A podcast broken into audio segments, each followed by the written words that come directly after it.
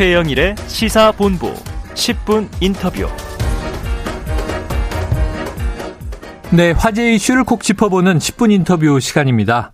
임대차 전월세 문제를 각별히 챙겨달라.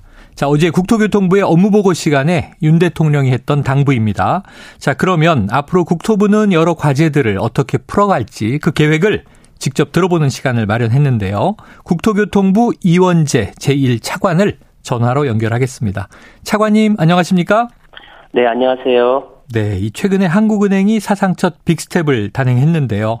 부동산 시장이 얼어붙을 것이다. 이런 전망도 나옵니다. 국토부에서 현재 부동산 시장은 어떻게 보고 계십니까?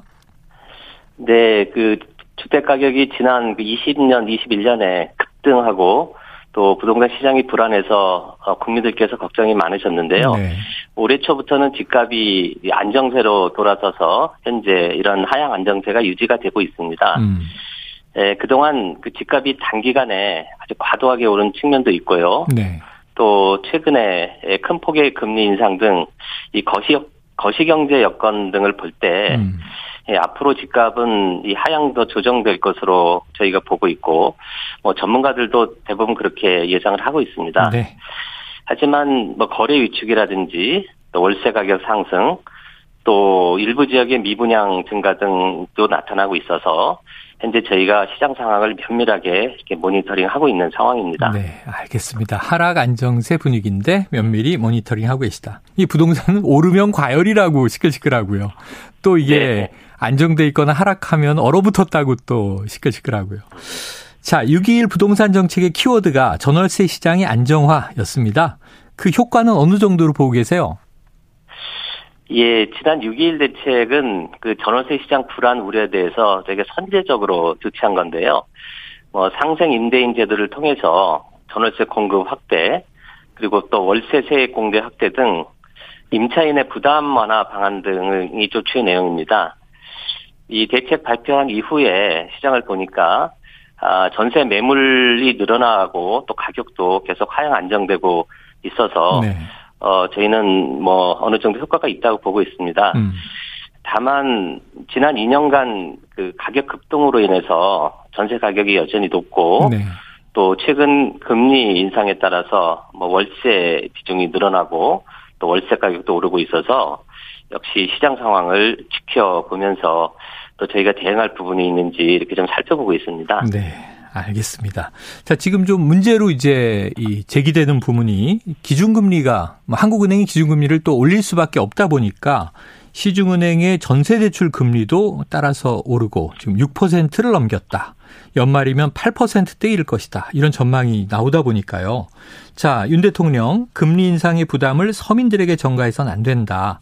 그렇다면 국토교통부가 좀 서민들을 위한 금융 지원 방안 마련하고 계시죠? 예, 기본적으로 저기가 서민들의 주거 안정을 위해서 우리 주택 기금에서 장기 저리로 어 주택 구입과 전세 자금을 그 대출을 해주고 있는데요. 네. 최근에 금리가 상승하면서 변동 금리로 대출 받으신 분들의 부담이 늘어나고 있습니다. 그래서 이를 낮은 금리의 고정 금리로 어 전환할 수 있도록 이렇게 해서 어 이자 부담을 덜어드릴 계획인데요. 네. 아, 이렇게 되면 약 그 9만 4천 명의 그 대출하신 분들 대상으로 네네. 한 10월부터는 어, 이런 것이 시행할 계획입니다. 음. 아 그리고 전세자 전세 대출에 대한 지원 한도도 높여서 네. 어, 시중에서 이 전세 보증금을 마련하는 부담들을 좀 줄어 어, 줄어드릴 네, 덜어드릴 네네. 계획이고요. 앞으로 금리 상황이나 또 이자 부담 등을 고려해서 주요 취약계층에 대해서는 대해서는 더 지원할 부분이 있는지도 좀 찾아보도록 하겠습니다. 네. 자, 어쨌든 이게 대출 원금은 좀 상환을 유예하거나 장기화하고 그리고 이제 고금리는 저금리로 이제 갈아탈 수 있도록 지원한다. 이렇게 이해가 됩니다. 그리고 네. 이제 이 주택 주거 안정 문제는 뭐니 뭐니 해도 이제 지난 대선에서 공급 문제로 다 귀결이 됐지 않습니까? 그래서 네. 250만 호 플러스 알파 이 공급 대책이었는데요. 이윤 정부의 대표적인 부동산 정책으로 알려졌습니다.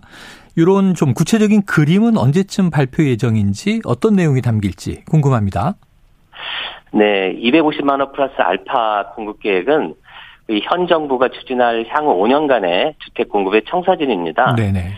예, 공급 혁신을 통해서 도심 같은 우수한 입지에 품질 좋은 주택이 원활히 공급될 수 있도록 하는 걸 목표로 하고 있고요. 네.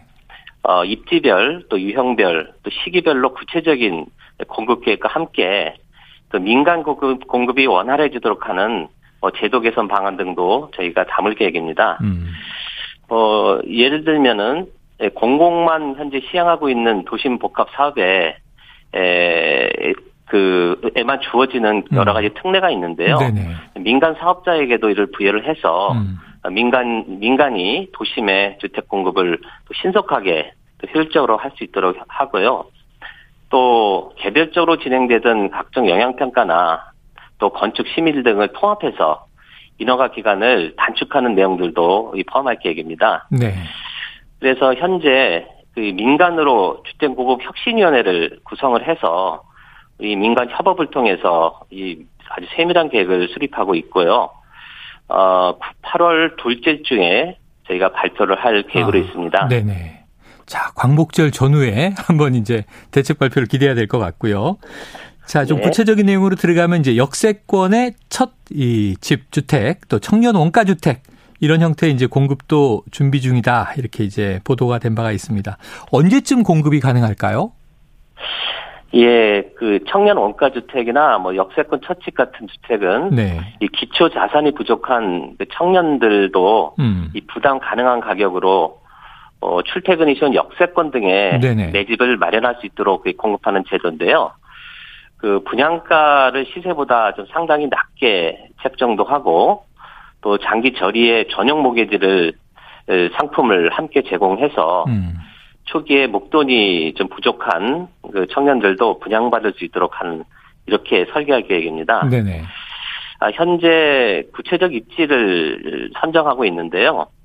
어, 이걸 빨리 마무리해서 음. 올해 안에는 사전 청약을 실시해서 음. 최대한 빠른 시간 내에 저희가 내 집 마련 기회를 드리도록 이렇게 하겠습니다. 네. 자, 연내로 어, 어떤 청약은 가능하도록 하겠다. 지금 입지 선정 중이다 말씀 주셨습니다.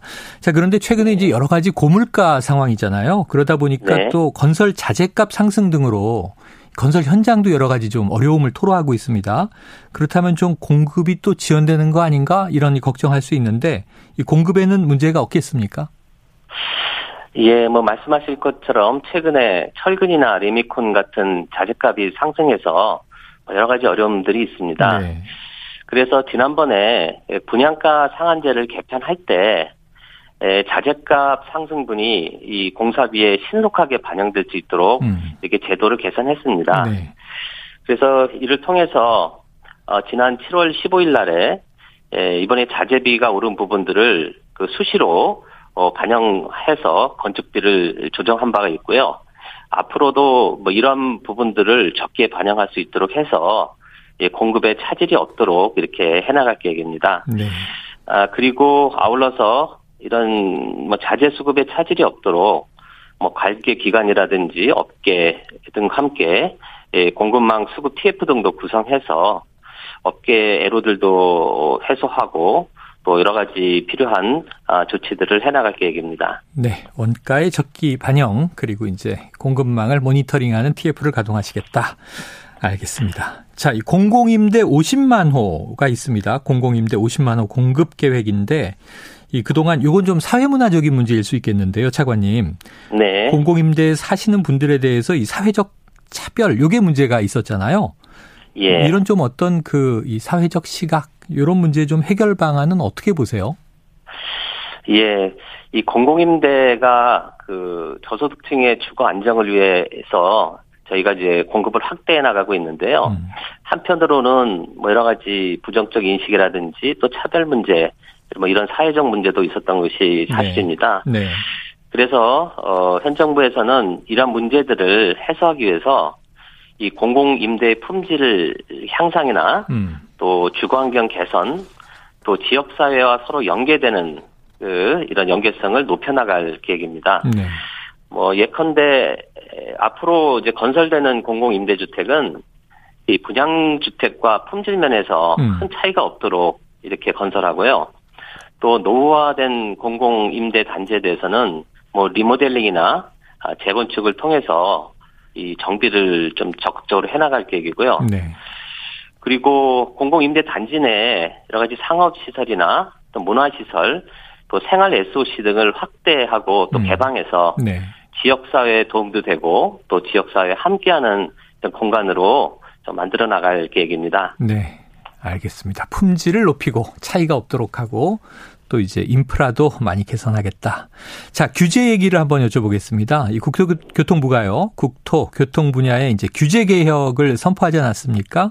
네. 자, 아까 이제 민간 참여, 민관 이제 합작 이거 강조해 주셨는데 민간이 정부에 준하는 결정권을 행사할 수 있다. 이건 어떤 얘기입니까?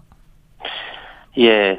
예, 저희 국토교통부가 규제 개혁을 추진함에 있어서 공무원의 시각이 아닌 국민의 시각에서 규제를 바라보고 또 개혁해 나가기 위해서 어, 지난 7월 7월 6일에 전원 민간위원으로 어, 규제개혁위원회를 구성했습니다. 아, 네. 예, 이 위원회에서는 민간위원들이 각 규제개혁 과제에 대해서 또 심도 있는 논의를 진행을 하고 또 정부에 준하는 결정권을 행사할 수 있도록 음. 이렇게 운영해 나갈 계획입니다. 네. 그래서 이 위원회를 통해서 규제가 꼭 필요한지 또는 다른 방법으로 규제 목적을 달성할 수는 없는지 또 규제의 비용이 크지 않은지 이걸 이런 요인들을 하나하나 세밀하게 검토해서 이 적극적으로 규제 개혁을 추진해 나갈 계획입니다. 음. 자, 그러니까 이제 위원회 전체를 민간 이 위원으로 구성했다. 이것도 좀 네. 새로운 시각이 되겠네요. 한번 이제 효과를 기대해 보도록 하고요. 자, 이외에 지금 8대 중요 규제 혁신 과제 올 하반기 선제적으로 추진한다. 이런 이야기가 나왔습니다. 어떤 내용일까요? 예, 그 저희 국토부 업무 중에서 대표적으로 규제가 많은 분야가 뭐 도시나 건축, 또 부동산, 또 건설, 교통, 물류, 항공, 철도 이런 분야입니다. 네. 그래서 이러한 8개 분야에서 아주 중점적으로 규제 개혁을 추진한다는 그런 내용인데요. 음. 이 추진 방향을 크게 한 세 가지 정도로 말씀을 드리면 네. 먼저 이 자율차나 드론, 뭐 유해여행 같은 신산업을 육성하기 위해서 이 여러 가지 제도도 정비하고 또 신산업의 출현을 가로막는 규제적 요소를 찾아서 개선해 나가는 게 하나가 있고요. 네. 예, 두 번째는 도시나 건축 등은 이 국민 생활과 밀접한 분야인데 네. 또 여러 가지 불편 사항도 많이 접수가 되고 있습니다. 음. 그래서 이런 부분들에 대해서는 과감한 아, 규제 개혁들을 추진하는 거고요. 어 그리고 어, 건설이나 물류, 철도 산업 등 또 각종 기업 활동에 네. 영향을 미치는 규제를 합리화해서 어, 기업하기 좋은 환경을 좀 만들어 나갈 계획입니다. 네. 그래서 앞으로 국민이나 관련 업계 또 전문가들의 의견을 수렴해서 금년, 금년 하반기에 이런 8대 과제에 대한 규제 혁신 방안을 아, 차례차례 예, 하나씩 발표해 나갈 계획입니다. 네, 알겠습니다. 8대 규제 혁신 과제 크게는 세 줄기가 있다. 예, 신산업, 미래 먹거리, 그리고 이제 주거 생활 복지, 그리고 하나는 또 기업 연계 강조해 주셨습니다. 자, 처관님 오늘 얘기는 여기서 정리하겠습니다. 말씀 감사합니다. 네, 감사합니다. 예, 지금까지 국토교통부 이원재 제1차관이었습니다.